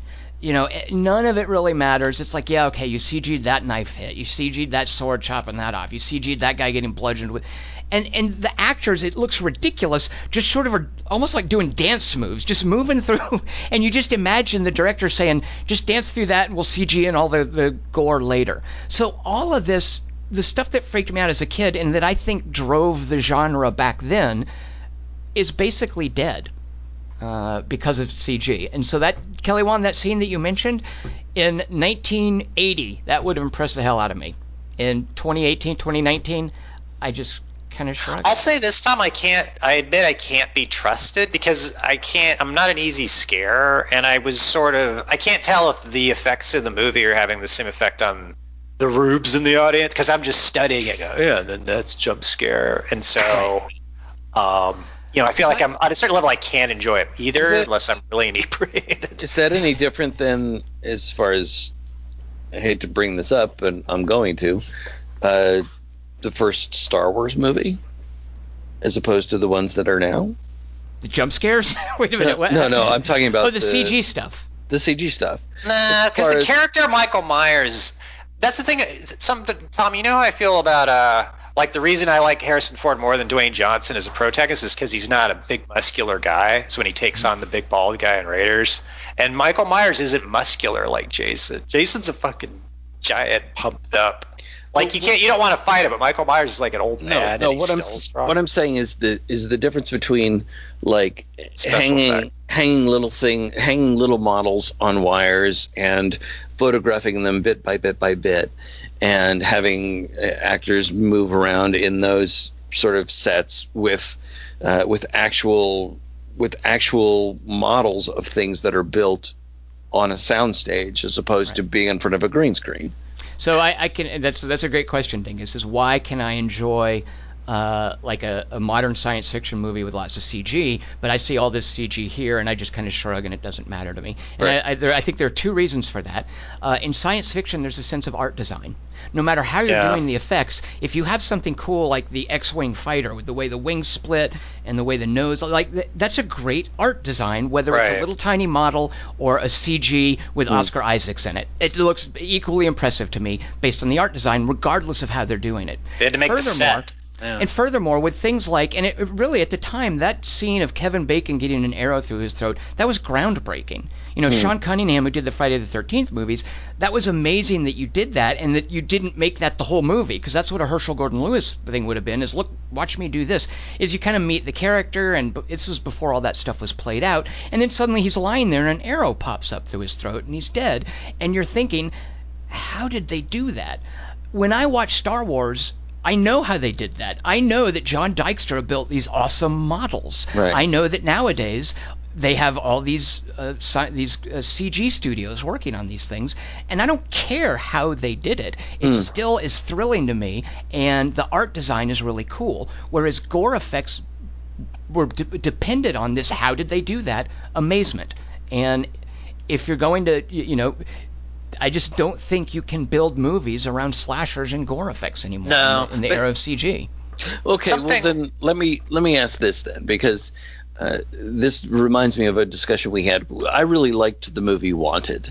Uh, I liked the there were there were these weird car chases in it. There's a car there, there's a moment where the car flips over a bus, I think, and like somebody's sh- shooting down through the the the moonroof of the car uh, over a bus, or it's it's just there's just this, all this weird, super crazy car chase stuff, and I really liked that. And you were like, I I just don't believe any of that because it's all just CG'd car stuff, and that doesn't seem real to me. Is that more analogous? Uh, I think so because one of the things. So when I can appreciate crazy gore stuff, even though I know it's CG, I think is getting at what you liked in that stuff and wanted, and that's also there is an element of choreography. When I see like a really clever kill in a monster movie, that's memorable, and I don't mind if it's CG as long as there's some sense of choreography around it. The same way that you're talking about the car stuff and, and wanted. Um, so there were maybe yeah, I don't, I don't know that. I'm trying to think of like the last time I saw some really cool choreographed gore. Uh, Walking Dead every now and then. I remember last season there's a character who dies, and it seemed so random because he gets caught in a revolving door with zombies on both sides. So how are you going to get out? And they Oh, have yeah, okay. just mechanically they crush his head, and that was a really disturbing, gross kill for how it was set up and how it was portrayed and it didn't it wasn't just hey look how cool it is that someone's getting their throat slit and they're like it, it it had a cool it had cool choreography to it and i'm not sure that i saw much and maybe i'm forgetting something i'm not sure that i saw much cool choreography in this halloween reboot Kelly Wand can you think of any of the kills that you thought Made a made an impression on me. yeah because you know Yeah, Uh, that's a good. That's a great I question. liked uh, the the restroom stuff. There's a lot of brutal. Like he just he. That's something that I, I really treasured about the movie, and something that I I'm curious if you share by. To me, Michael Myers is a great character as a slasher. Like he's just very. um He has a certain way of killing you. he likes the headbutt. He likes the knife. There's a lot of headbutting in this. I And just don't Kelly, that's- I- understand why you have to have a mask on all the time because that doesn't help you to see around. No, that's what I'm saying. He's got he's handicapped himself, but he's still doing great. But in I really the thing that I, I love about this movie, I was really worried about it before going in, is like please don't break Michael Myers' character like the Rob Zombie ones did, and like uh, Crystal Skulls breaks Indiana Jones, and like like I want the Michael Myers I grew up with. He has to have that kind of personality. well they were certainly reverent to it and i i, I just i don't understand i mean i guess i do but His pranks. He's a prankster. Jason Voorhees doesn't leave, doesn't put sheets on people. That's the thing that's kind of funny about Michael Myers is you pick you picture the scene where he would put the sheet on a death, uh, like in MacGruber, you're all wet kind of thing, and leaving it for someone to Well, find. and that's set up too, where he puts the sheet on with the glasses and he stands Right, right, in front of PJ, PJ yeah. O'Rourke or whatever. Yeah, yeah. Um, But I also really liked the, the black kid knowing he was in a Halloween movie. Like it was, it seemed to be honoring a lot of my theories about about movie mythology and the characters knowing what we know in a way because they saw Halloween, or at least in this mythos, there is a Michael Myers. That's what was kind of bugging me about the movies in Haddonfield. The Michael Myers phenomenon seemed dead, which seems like it kind of was like how no one remembers the uh, Empire in Empire Episode Seven of Star Wars, even though Han Solo is still alive. Like, oh, and it was one incident and it was 40 years ago. Why would they remember? what else has happened since? That's the only thing that's ever happened. Lots there. of stuff. 9/11, the Iraq War, the the the- Illinois? the Supreme Court decision that gave the the presidential win to Bush. Uh, lots of stuff has happened. Kelly Wand, Columbine. I mean, come on, who's going to remember one psycho 40 years ago? I'm being facetious. by the Also. I'm, I'm, John Carpenter, David Gordon Green said in an interview, he was like, he was, John Carpenter was like, he'd score a scene for him, and then John Carpenter would go, like, have John Carpenter would score the scene, and then he'd go, now wait, check this out. It's even better without music. Look. And then he'd like listen to it, and they go, oh yeah, it is better. So John, there was a lot of John Carpenter. Uh, I think part of the, and again, I don't know if this is apocryphal, like the the Michael Myers mask being a William Shatner face, which may very well be true. I don't know. It's just I've always been suspicious of that. Uh, part of the apocrypha around Halloween is seems like yeah. is that uh, John Carpenter, I think, had another composer. Like he lost his composer or something, and he tried to submit it without music, and because at that point he was a very new director, the studio's like, no, we need music for that, and he just kind of had to come up with something on his own because There you go. either he didn't have a composer, yeah, so that he was kind of pressed into service for that. He didn't want music, but when he was told you need music, he decided to do it himself rather than turn it over to a composer. John Denver wrote Annie's song uh, on a ski lift to get out of a fight with Annie. And because he was asked by Ben Wheatley to give him a song for Free Fire. Yeah. Um, I, I, I Michael don't- Myers, Tom. Come on, he's I, back. I did like Jason the, Voorhees the- sucks. He's the predator. Michael Myers, the alien, bro. I, I did like the use of music in this. Like I loved the Yeah, opening scene building to a crescendo and then cutting to the famous theme. Uh, and I liked the way they played. And I don't even remember specifically what it was, but there was some kind of like ominous blare thing that they would put over the music. Yep. Uh, so I did like the music to this. I like the Um, the prison stuff with the inmates are all howling like he's a fucking vampire, and they never Right. do. That was great. and Come that's on, the setup. lot of And you, you know what? Yeah. Yeah. Where's it going? why Is do the podcasters see his face? Yeah, but we don't. That's the whole thing. The whole everyone in the movie knows what he looks like, but us. It's kind of a cruel tease. I don't Why? know. I don't know. That's troubling, and it troubles me that the strangers, because you see one of the strangers, she looks kind of creepy in the dark. Wait, But- you never see one of the strangers. You see one of the strangers? Well, on the in the first strangers, she's on the porch and she rings the bell, and she's all, "What's her name?" Oh, right, right. But we don't know that she's one of the girls that put on a mask, do we? Nah, you, she has to be. Well, Come on. once they have the What are you, masks on, you never see them behind the mask. Yeah, but that's the thing about uh, not when a when a camera is coy about not showing you a face or obscuring it, where he's conveniently standing behind a tree branch, which happens in this movie and the first movie. Uh, like that's Annoying. for a reason. No, that's for a reason. Oh. That should be because when you see this face, you will know something. And I sort of Yeah. just feel like, why are we still hiding his face? I, I don't know. Maybe because the the line like I've never seen such evil except in his eyes like the You know what, that's a it's like a Lovecraft thing. It's like That's a Love- very like, good point, Kelly Wand. If you Like, look at it, you'll go nuts. Yeah. Right, You couldn't possibly render it with an actor, a human face, so we just have to hear from the people who have seen it, and we're just shaken by it. I like that, Kelly Wand. Yeah. Yeah. Um, Um. so but I- one of my big issues with this, and Kelly Wand, I, I guessing that this stuff kind of worked for you.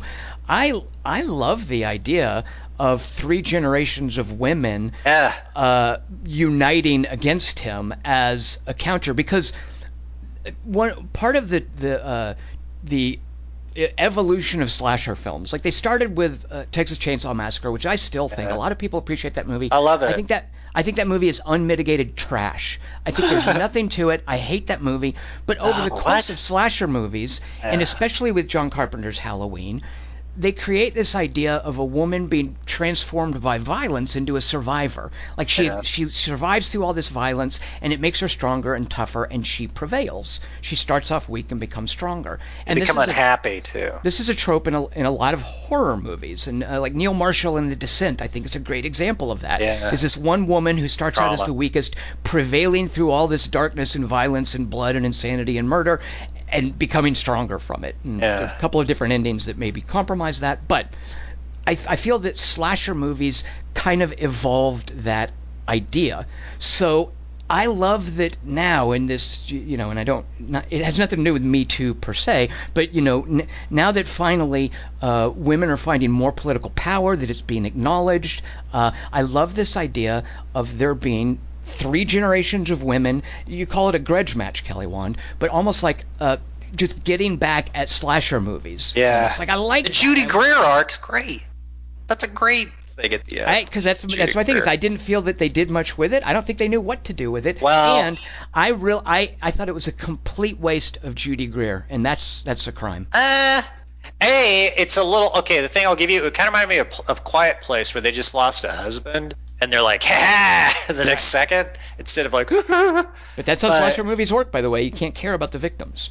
You can be very Yeah, mad, I but there's no there's no authentic grieving allowed. I was enjoying Judy Greer. Um, she always makes me laugh. I like her in art. I like all Judy Greer's. Like she'll make me laugh if she's not saying something funny. I can't be trusted on her either. But when uh, Jamie Lee Curtis comes to the dinner and like drinks all the Judy Greer goes, "That's why we don't reach out." I love that line. I like the little. I don't know. It just seemed like she was big funny. She was. uh because you go, why did they get Judy Greer to play that? and then they're setting you up. They're tr- they're making you annoyed so that at the end they go, look, this is Judy Greer. She gets to do the fun thing. Well, I, I you know that I I think that's the only like that's the Money shot. the kernel of the idea, like the, the idea of the movie, and they set it up with the mouse traps and the Mom's very end right. line about it's not a cage, it's a trap. That is such a cheat. Like that is not. yeah, and the daughter doesn't go anywhere either. That is set up so poorly, and I just felt so manipulated by that. I love the idea. so did. Michael. And I loved the idea of Judy Greer playing with that moment, like "Oh, I just can't, mom, I can't do it. Gotcha. Like that was that would have been great in a better movie that had a supporting structure for it. But Yeah. that th- this idea that that was actually a trap. If it's a trap, why is it With so wood. hard for him to get down there? If it's a trap, like why don't they just shoot him through the bars with their 50 shotguns that they're carrying around? Our trap involves having to climb up around him too. That's like I with know. the same If they- exit. if they That's a dumb this trap. As a trap. Why don't they bother to tell Toby Huss? I mean, come Right, right, on. right. yeah, exactly. yeah, yeah, Yeah. They use him as Exactly, bait. Dingus. I know. Right, that's like, are they point. worried that, that Toby Huss is going to leak the info to Michael Myers or something? Maybe they're just trying to get rid of him, and that's a secret subplot that we, we have to read between. Well, what they're doing, Kelly Wand, is I just think it's a sloppy script in that it has this great idea and it just doesn't know how to execute it other than a gotcha that it, it It's, cheats uh, throughout the movie. it's still it, I don't know. It's like a slasher movie. This is it, in a weird way. It makes me want to see First Man because the guy just did two musicals decided to make a biopic about an astronaut. Like David Gordon Green wanted to make a slasher movie, and I think that was what I was thinking while I was watching. Like he doesn't, you know, he likes Halloween, but probably not slasher movies in general. Um, Well, that's the I thing think that I, Brian, so much Michael Myers in it. we we have a, a a, downtime. named Brian Becker who wrote in, um, who said that he thinks that uh, David Gordon Green just didn't believe he could make a scary movie. It's Uh, not. That's the thing. Is it's. I don't know if it's scary either because I can't tell. Oh, no, like it's I not. I I'm don't think it's scary You weren't scared, and you're an easy scare. Right? I'm an easy scare, and Brian You were like- Becker. Brian Yeah. Becker's very much like it, Brian Becker liked it. Uh, he thought it was a crowd pleaser, but it's not scary. Uh, Soren Hugland, who wrote in, said not it was good, not great, but not very scary. Um, so I, I don't think anybody thought it was very scary. Nobody was jumping around in the theater that I saw it in. yeah, uh, it's not. I don't it- think it's. It's a Michael. It's a I'm great Michael so- Myers. I'm so easy to scare. It's fun to see movies with me that are scary movies because I'm a, I'm just I I get Yeah. easily creeped out and easily scared. What's your scariest movie ever? What did you think of the first Halloween? Where'd you go? Or were you in Dream Warriors? Were you scared or kind of bored? Because you don't like slash movies, so you just went ah the nurse and the tugs and the mute guy. I was freaked out because I had never seen a lot of those images before. It's such a weird movie. Yeah. Okay. I think the scariest movie I've ever seen is probably Poltergeist, but part, That's a part pretty of that scary movie. That scared the shit out of me when I was a kid. part of that was the situation I saw it in. You know, I was Body Snatchers fucks with you too when you're a kid because you're like, wait, I can't sleep now. Okay, thanks, mom. Great, bye. so I, I just don't understand if is it. Are slasher movies not supposed to be scary? They're just supposed. because Tom was talking about the the gross effects. right. Uh, is it just supposed to be gross? It's not supposed to be scary. I think you're supposed to laugh. It's like a roller coaster thing. Like, oh, I'm laughing to pretend I'm not scared. You're not scared. You're just dreading the, like, how gory is it going to be? Is it going to be an arrow through the throat? Well, that's It's really- Final Destination. I mean, I, right. I mean, That's is the thing, and people is? love those movies. Uh, Final Destination is kind of an evolution of slasher movies too. Yeah, the yeah, yeah. The the whole universe is the slasher. like that's kind of the, the the gag there. Um, so Dingus, you you guys talk about is it scary, and I, I find and Kelly Wand, you even ask what's your scariest movie. Uh, I know yours. movies- I don't know mine, because I, wouldn't know how to answer that movie. You used to say Johns. Well, horror movies are like comedies in that there are different kinds of comedy, and there's different kinds of fear, and there's different kinds of scary. Yeah. You know, there's a startle scare, there's a creepy scare, there's a dreading what's going to happen to this character scare. Exorcist. There's a there's a you know there's a there's yeah they're they're different they're yeah exactly they're theological scares. Uh, Yeah. So Just don't go in the room. fear like calling something scary or not scary doesn't really mean much to me. It's more like what type of fear are you dealing with, and what slasher movies want to do I think, is titillate you more than scare you. Uh, with by just setting up random characters and how who's going to die first, how is this person going to die? Uh, you know, Alien, by the way, I, I, think is a is a is an iteration of slasher movies in, in a way. Uh, is just the, the monster stalking the people and killing them one by one, and who's going to die next. Uh, so uh, you know what? One of the scariest slasher movies I've ever seen, uh, and this is hard to do because once it's done, it's a trick that you can't really reuse. Uh, there's a there's a I guess it's a slasher movie too. There's a movie called Wolf Creek, um, which takes its which takes its time making you care about the characters first. And most slasher movies can't be bothered with that because the writing isn't good enough, or that's just not on the agenda. Is all the actors, like the podcasters in this movie, they were obviously just kill fodder.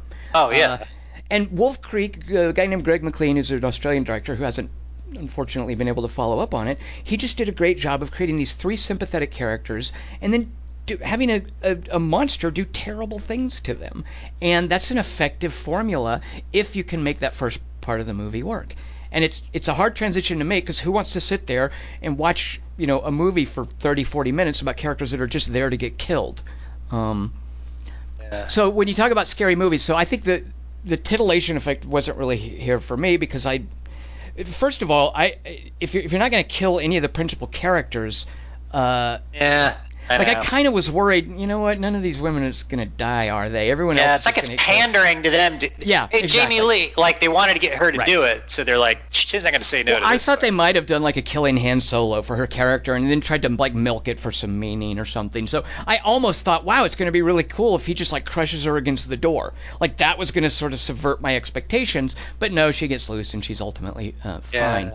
Um, the babies, but, yeah, the baby. but yeah, so I, I uh, the, the the fear in this that because there wasn't the titillation, because I sort of knew none of the three main women is going to get killed. Uh, for me, I thought this relied entirely too much on people creeping around through dark houses, and yeah. you can look at a horror movie, and its quality tends to be inversely proportional to how much time is spent with someone walking through dark woods or through a dark house. Yeah. Like that's the most, and, and, waiting for a jump scare. By the way, it's the whole point of having someone walk through dark woods or a dark house is you're you're waiting for the jump scare. And I thought this movie relied way too much on that. I mean, in situations where it was completely unjustified, like Jamie Lee Curtis.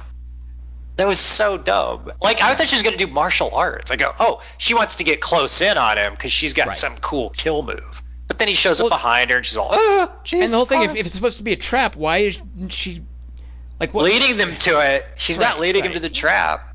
Yeah. It's dumb. Well, I I thought secret was, door to the trap. I thought it was going to be more like because of what he said early on about maybe we created two monsters. Uh, I I was hoping that the Who's the other one? Jamie Lee Curtis. Her becoming him, like hunting him down. And what then, happens to Corey Feldman and and then just doing doing what becoming him basically you know. They're not related anymore, though. So if that happens, it's even dumber that they're okay. We're not going to do. but the, the but there's but, a line about them creating two monsters, and I thought. Yeah, that, but the Doctor's arc's a trick. Uh. Yeah. Yeah, yeah that guy, and the Will Patton character, the greatest cop to ever catch the worst. Kelly Wand, I loved your Will Patton scenes in this. I just want to say. I don't know how to do that guy's voice. No, no, no. So. I do not. Not so, no, this, this whole scene. Yeah, whether it was a, a, a, the not the verisimilitude of it, but the quality of the scene. Oh excellent yeah, work, excellent work. Uh, I will say, I also thought Will Patton was was wasted in this. They didn't do much yeah. with him. There's a movie called, uh, and I might have mentioned it to you guys. Did either of you say Eighth Grade yet? No, I want to. I will. All right, whatever. You're both fired. Uh, but there's a movie called Boarding School uh, with Will Patton, and it's just it's it's vintage prime Patton. So if you like Will Patton, there's a, a horror movie called Boarding School that I heartily recommend. Uh, and so I was just disappointed seeing him play the disposable deputy, which is another trope in, in slasher yeah. films here. Uh, uh, yeah, Halloween, guys. Uh, so no, Chris yeah. Webb, uh, since you brought up eighth grade, I'll, I'll bring up something that uh, is related in the um, in that age bracket. Uh, Chris Webb brought up Miles Robbins who was Connor from Blockers. He was happy to see Connor from Blockers in this. Wait, Oh, Oh, that's why I right, recognize him. right, Right, right. right. Very good. Very good. typecast. Uh, Typecast. uh, Chris Webb did not care for this, but he thought the original holds up. Well, the original holds up too when you think of the context for it. Like there'd been nothing like Uh. that. Like it, and and it's just great. Like John Carpenter, he he just has his own style, and you can see that throughout the original.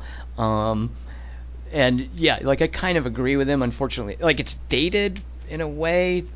and then you but, re uh, you update it by replicating it exactly, scene shot for shot. Well, I at this point, it's just a Everything's a commercial, Tom. God well, it's a it. franchise, right? It's a That's franchise, and it's it's Universal. They're they're they're bar is Universal monster. Their their mummy thing with Tom Cruise tanked. So what else are they going to do? We've got to go back to the uh, Halloween well. Uh, But I'll take that over the mummy. That's Sure, what I'm oh, saying. well, My I- bar is so low, dude. This, but I'll and I take- appreciate too. Give it let let Danny McBride and and David Gordon Green write a script and let David Gordon Green direct it. But I'm just disappointed that they and maybe they weren't allowed to that they just didn't uh, use think their their ideas more with this idea of a trap and the three generations of women. Like that, those right there were the two what should be the two pillars of this movie. Uh, is that the whole thing is a setup for uh, uh, Judy Greer and Jamie Lee Curtis to kill Michael, and we have the three generations of women. You know, the granddaughter's going to get involved somehow. Maybe that that's why they lingered out. on the knife at the very end. But yeah, I don't feel that what should have been the pillars of this movie were sufficiently strong. I like it better than Evil Dead. And the other thing that made my may made me like this movie more than I should have is the dude the fucking Rob Zombie ones. Those were our last Halloween. Have you ever seen any either of those? They're I don't, why would you watch. Yeah, I've seen it, but why would Rob Zombie is, is wretched? I mean, what else would you expect from a Rob Zombie Oh, movie? okay. Well, just it's a, it says Halloween on it, and it's got the Michael Myers mask. so I turn it on, and it's ev- love hurts. That's I Michael guess you're right. Myers. It's, it's better that What? yeah, give it to David Gordon Green instead of Are Rob you Zombie. fuckers high? They at least have the right idea there. Yeah. Jesus. Kelly, one, do you like Devil's Rejects though? Yeah, but Yeah, I I, not that's my great. Halloween. Although no, no, I'm just saying as far as Rob Zombie. Rob Zombie is, is I think universally awful, but Devil's Rejects is accidentally good. wow. Yeah, What I like House of a mean? Thousand Corpses parts of it too, I should maybe check that out again. But, yeah. but it's not as good as Devil's Rejects. But House of Corpses, House of Corpses has a couple of those characters that Well, like right, his wife is in and, everything. Yeah, right. and it's got um, Rainn Wilson going. Okay, need my glasses to see. Oh, I should. I interesting. Now I have a newfound appreciation for him. I should check that out again. Uh, Dingus, how did you feel about the way? Because, and I don't know, I even hesitate to mention this because that's exactly what they want me to do. But Uh-oh. one of the one of, one of the conservative responses to this was that uh, Jamie Lee Curtis should be ashamed to be against gun Oh my to, fucking to be god! in that's so favor of, of sensible gun use, but promoting guns in this movie. So, Dingus, what did you feel about the way that guns were or weren't? Michael Myers exception. Uh, Well, we we have one listener named Bruce Garrick who j- all he did was link something about He did not Right. watch this movie. he just linked something about a right wing message about guns. That's all he did. I don't even click on it, Dingus. Don't get me That started. he's I have not trolling. clicked on it, but that's Yeah, what very he did. good. Uh, I a brain thought- surgeon trolls you, you'll feel it. no, you won't because your brain doesn't. it. That's a good point. Yeah, Uh, that's a good point. Um, I, I found it annoying because Mine uh, does because I'm dumb. why aren't they just dealing with Yeah. their arsenal? I mean, just load up. Or minefields, or uh... yeah, she didn't have the right guns for Michael Myers. She had a few. But I mean, I- I you would have that it was- expected explosives, That her like showing them. like, freeze ray. I thought that some of that stuff of like, uh, you know, she taught me how to shoot. That kind of stuff was kind of cool, and, and her handing over the revolver and saying these never jam. I mean, that that was kind of cool. Yeah, But but she's got like a whole arsenal down there. Why don't they just load up? and I- she's I mean, using I- it in the in, a, in the trap where she's going to put Michael Myers. Yeah. She's leaving Michael Myers in a room filled with explosives and guns. And, and they're going to stand there and traps look at him through he the just stands bars. there that he- staring yeah. at them like, uh, are you guys my- stupid? Do you know how many guns you just left me with down here? maybe my mask is gonna melt. I don't. I do like when Michael Myers tilts his head, though. That's one of the Michael Myers. So things. As- Like- as far as the political message, Cat. Tom, I I couldn't. No, I don't think there's a political one. I'm just saying it's because that's one of the, one of the things we've talked about before is you know how are how are guns represented in movies? Oh Like, my god. Well, Sigourney Weaver had the same thing in Aliens, and James Cameron's like, "What are you going to use? Harsh language? Hey, wait, that's good. I'm going to put that in the movie." Well, like the she was they- saying. They have yeah. so many weapons. I, I for, for practicality purposes, I don't understand why they're not using them. right. And she to- she uses the absolutely. She uses a. I mean, she's basically walking through the house with a musket and a flashlight. Yeah. I mean, uh, uh, to blind herself. she's had all of these years to to, and she and she doesn't have an Uzi or a Tech Nine or something. I mean, what or Tech Yes, Ten, love whatever it hurts. is. I mean, what what is that? I mean, I I don't understand. I don't understand what it is from a practical purpose. I mean, what do you think? That that was the dopiness of that last scene. Is that Yeah. she's such a like gun enthusiast? Why is she having a long arm in a situation where you should really have a pistol? Yeah. Uh, but um, so I I so my whole thing about gun like I'm in an R-rated movie. Do what you want with your guns. Like I, my concern Yeah. is mainly in movies where, where children are seeing them. Like I, I feel you should be careful because gun culture is an issue in the way we portray it and the way that uh, sensible gun use is, is something that the Republicans are against. Uh, I I think that that's an important thing in movies that aren't clearly supposed to be adult fantasies. So I have no issue with with the whole romanticization of romanticizing of guns in this, and I kind of enjoyed that, and I liked Michael Myers way- doesn't use guns, so he's. I a liked the way early on. I liked the way early on that they were setting up that guns are powerful, and the the sound in the theater. This is one of those things that I don't think you would appreciate when you watch it at home. But the sound in the theater really played up the the gunshots when Will Patton and Jamie Lee Curtis have their pistols, and when Jamie Lee Curtis shoots the mirror, they're setting up that guns could kill him, and they're making the guns sound loud and powerful. And I liked that. Like in those scenes, the guns really felt like they would protect them, and the movie seemed to be suggesting this from Michael Myers. Yeah. Um, so I was really disappointed to see that devolve into oh she's got the shotgun and she's running around in the dark house and he's going to get her anyway. Um, because I would have liked a movie where yeah he's vulnerable and he does get his fingers blown off by the way. I think that's more than anybody else has been able to accomplish as far as like doing damage to him. Um, I think it'd be So fun to I- shoot him for like an hour and a half. Well, I- shoot him, well, RoboCop his ass. Just keep shooting right just keep shooting him when he falls down don't even bother running out of there just all three of you stand around and just keep shooting him over and over again you know like the chicks on He doesn't run. But isn't there a supernatural element to it? Because it, it seems like he gets run over by a car and and he He just needs a few life. minutes. he gets So tired, that, and then he was that like, is one of the things that a, a slasher movie.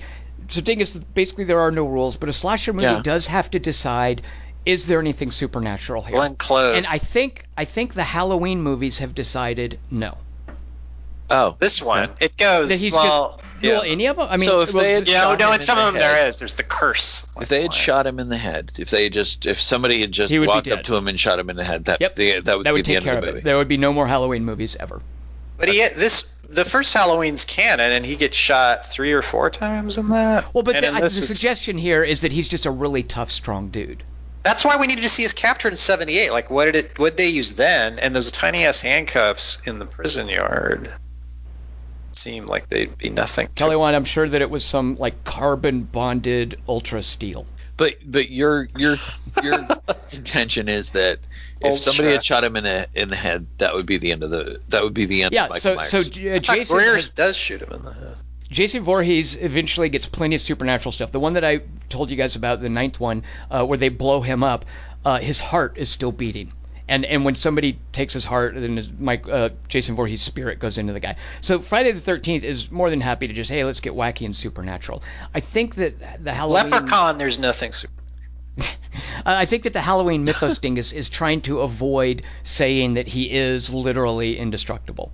They- Okay, they, want there to be this idea. Sure, he can take damage and he might get knocked down for a little bit, but there's nothing magic. And, and maybe I'm wrong about this, Kelly Wand. You can correct me about this, but there's nothing magic when he gets up. If you if you kept hitting him with the car, shooting him with the gun, that would take care of it. So you're really stupid for not standing there and shooting him repeatedly with the Well, in Halloween 2. Uh huh.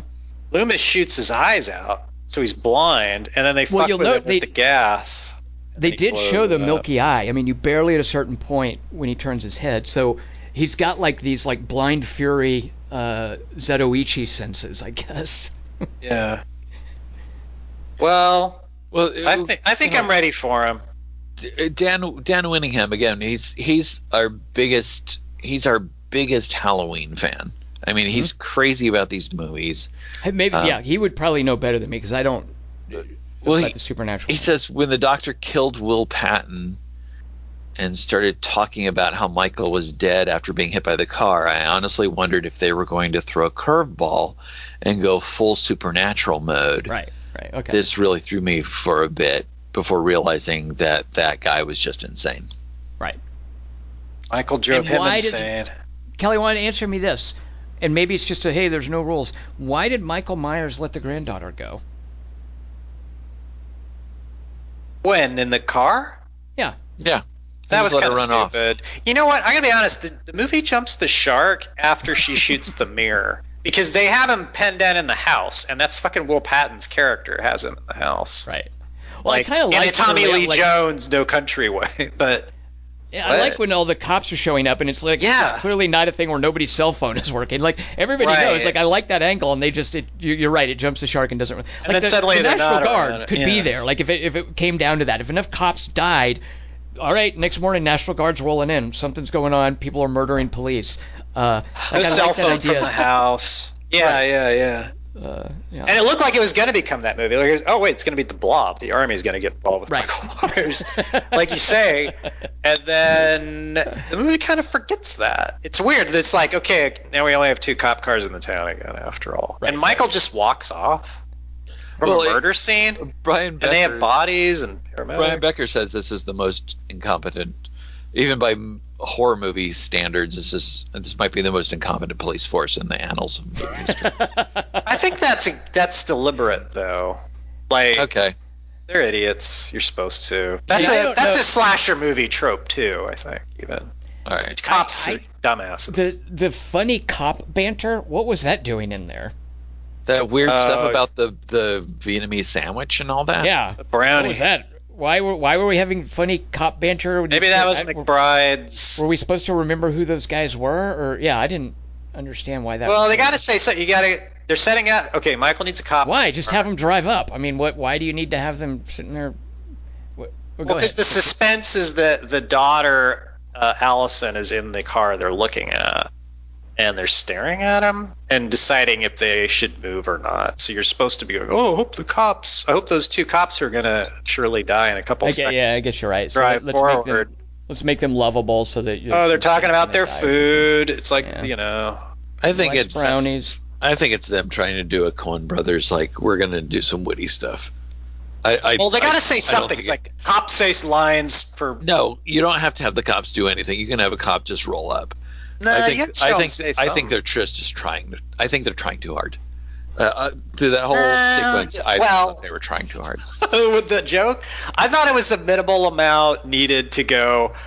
Oh, cops eating food in a car. Drive forward. Die. Michael's got a car. I don't know. Well, normally Like, in a in an actual script, that would be a moment that diffuses tension. But because there was no tension at that it point, was. They, Right. Yeah, it was. it just felt kind of random, like Yep. witty cop banter. also, the food wasn't hilarious. Like, oh, he takes his thing off. Oh, hey, you.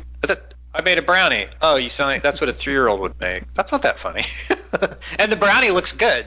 So this, the other guy's joke's ruined. It's like, what? looks delicious. Jokes on the other guy. That's right. yeah. huh. The cop made a brownie, dingus. That's Yeah. an old slasher movie trope. I forgot David about that Gordon one. Green just touch ya. All right. So, what are your favorite moments from this? Your favorite moment Favorite singular deaths. from this movie? I'm still Uh, fucking around with that one. Let's go around. Tell me your one favorite thing about it, and I'll go first.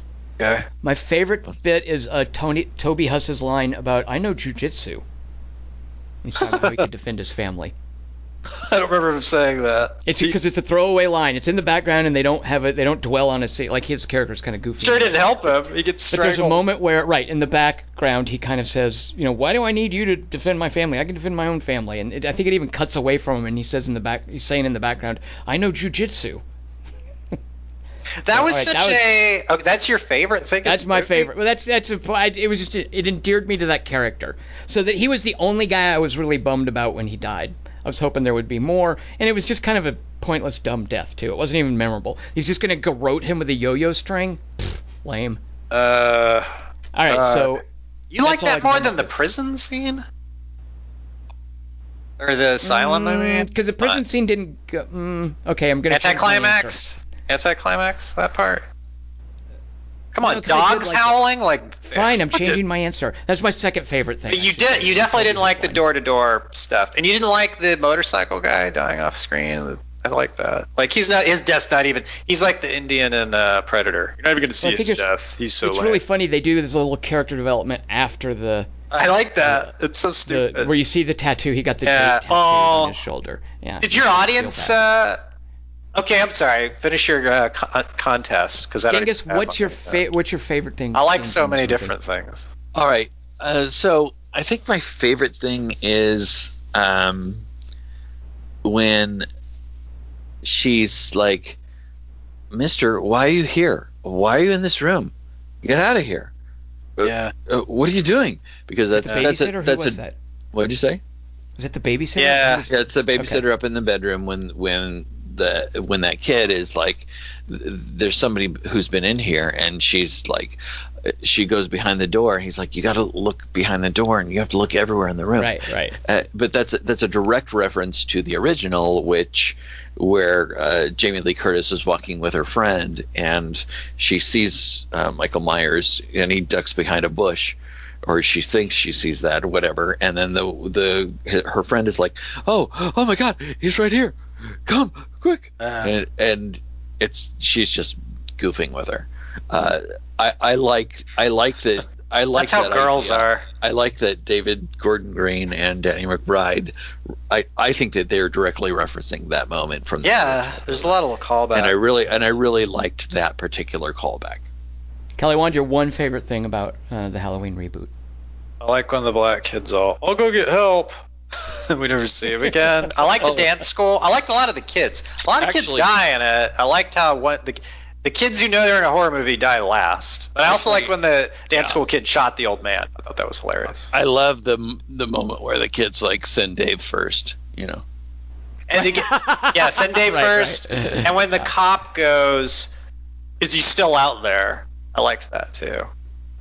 Like, All right, so uh, see, we can say nice things about even Dingus and I can say nice things about Halloween. there's a ton of it's not perfect um but uh, i'm surprised uh tom you didn't i mean it's kind of boring for dingus because he's he's actually like this is a stupid town i don't want to live here the Right, police is down these women are i like jamie lee curtis's uh wretchedness too she was going a little ellen oh, burstyn I loved beginning. her actually. she I was thought- great she's I thought- great at this I mean, I think that the movie strays when it is losing. it's not a vanity her. piece yeah I think it. I think it should be on her more, and I don't understand why she keeps leaving that awesome fortress that she has. Because I, I thought it was going to be a siege movie, she does throw the game a few and times she's like, she's got this amazing fortress that she's built, and then she just wanders out in town where- wherever. Well, she's La, drunk la, la. too.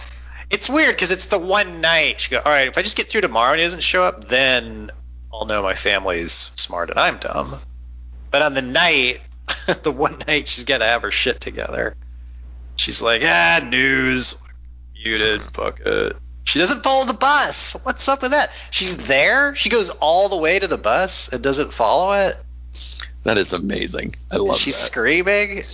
I'm being crazy for watching this. She doesn't really think she's crazy. Um, but no, I love. I think um, that's the thing, Tom. I'm like an easy room on. I love movies where like the woman, no one's listening to the one woman who's right, like uh, Orphan. I love those movies. I just think it's so irritating to be that person and go, guys, my child's a midget from Russia. Yeah, all right, honey, sit down, take your meds, get out of here. Allow me to mansplain. This is your Supreme Court justice. Shut up. I got oh stat, and then that guy is always the first one to get it. I don't know. So, uh, uh, Soren Hoagland thinks that the motion sensor stuff was inspired. So, I think that might be his favorite part of it. Yeah, that was really good actually, because we don't see him. Did you see him when he was talking to the guy? When he's like, "Hey," like No. that guy saw him better than I did. No, I did not. And then when the lights went out, my audience went, "Oh." I'm like, you, you Germans, you cuties. Did you get? Did your audience say anything dumb, or was they just bored?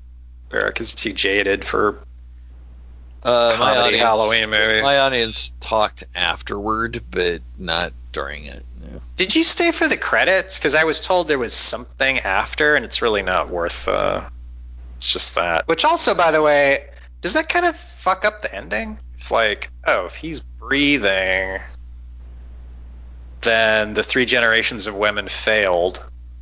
I think that's I think that's that's a clear implication because you don't see him actually. I think That's like the end of Ant Man, when you're like, all right, well, we we saved Michelle Pfeiffer. Oh, she's dead. Infinity War. Sorry. It's kind of reminded me of that, and it was kind of predictable. It seems like you're undoing the uh, Jamie Lee Curtis's body disappeared as a callback thing, like how the first movie ended, and now you're go, you go oh, you've just subverted the slasher genre, and then after the credits you hear Darth Vader. It's like okay. Uh, where'd you get that one? That's good. Wonder what that means. Oh, yeah, that's good. That's fine. Talk. By the way, Tom, Yes. uh, Soren Hoagland is Put him to saying sleep. that the original Halloween is a singular masterpiece. So, As opposed to Uh, okay. Halloween. so you know that. Where do you stand on Halloween 2, Tom? I, do I like that one too much? Uh, I don't remember it. Yeah. There's a part where a guy slips on blood and falls and knocks him out, and there's like hot water death. And I remember John Carpenter like added more deaths in it because he thought it was too soft core. So I need to make this gorier. People expect more from me. So he went in and uh, Spielberg did like Poltergeist. Yeah, I can't help you there, but I, I can be an apologist for the third movie. But we'll do that on another podcast. All right. Kelly Wand, what is next week's 3x3? What do you got for us? Next week's 3x3 is 3x3 taunts. Uh, there were some in Halloween. some from Michael Myers, some towards Michael Myers. Uh, so 3x3 taunts. Send your taunt choices in movies, verbal or nonverbal. Uh, the email has to be written, but the taunts can be anything. To 3x3 at quarter to 3.com. This is a this these would be fun to read on the on the air, I think. Reading taunts. So I hope there's a lot of uh, responses to that. Get those to us by midnight, October 28th, midnight Pacific, and we'll read those on the air. I am Tom Chick. I've been here with Christian McClansky It's Chris Morosky. and Kelly Wand. Also, Ben Tramer is still alive in this mythos. So hang in there, Lori. You won't be alone unless he's one of the two divorces. Happy, happy Halloween, Halloween, Halloween, happy, happy Halloween, silver shamrock. Happy, happy Halloween, Halloween, Halloween, happy, happy Halloween, silver. Do-do-do-do-do-do. Uh, is that the music uh, he hears in his head when he's killing people?